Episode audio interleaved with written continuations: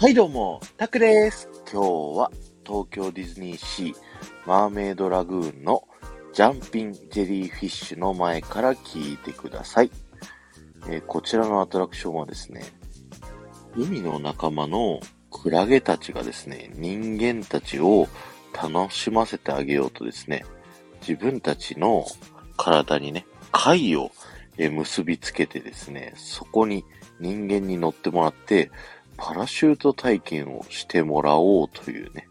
そういったアトラクションになっているんですけども、こちらはね、結構子供向けのアトラクションで、ゆるーくね、上下にこう、あのー上がったり下がったりするアトラクションになってまして、そんなにね、怖くないので、ぜひね、子供たちと一緒に乗っていただきたいなというアトラクションなんですけど、こちらですね、このマーメイドラグーンのアンダーザシー、この海底世界のね、結構その広い方を向いてる海がすごいいっぱいあるんですよね。だから比較的手前側のね、海に乗ることをお勧めします。一番奥のね、海に乗ると、あの、自分たちより前にいる海がいっぱいあってですね、なかなか風景が楽しめないといったね、そんなことがありますので、ぜひね、できれば手前に乗っていただけるといいと思います。そしてこのアトラクション、なんと日本オリジナルではなくてですね、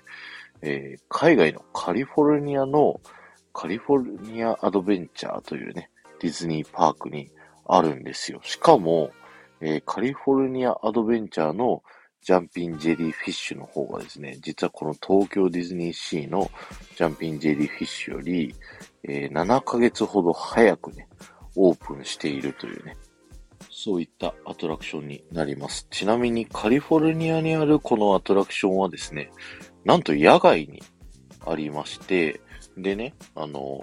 クラゲが、あの、円、円の形でこう、並んでて、そこでね、こうみんな外を向いていろんな景色をね、楽しめる風になっているので、日本のね、あの、貝ごと、クラゲごとにちょっと上下のね、動くペースが違うっていうのは、またちょっと違うアトラクションになってるんですよね。今日は終わりです。ありがとうございました。えメンバーシップ配信をやらせていただいてます。今日はですね、ラジオ局員が教えるわかりやすい音声業界というお話をさせていただいてますので、聞いてみてくださいね。そして前回の配信から今回の配信まででコメントいただけた方のお名前をお呼びしたいと思います。ゆうまさん、リボンちゃん、えっちゃん、埼玉のママさん、えーありがとうございました。ピンジェリーフィッシュはですね、並んでいる最中、Q ラインってね、待ち列のところに隠れミッキーがありますので、ぜひ探してみてくださいね。ではまた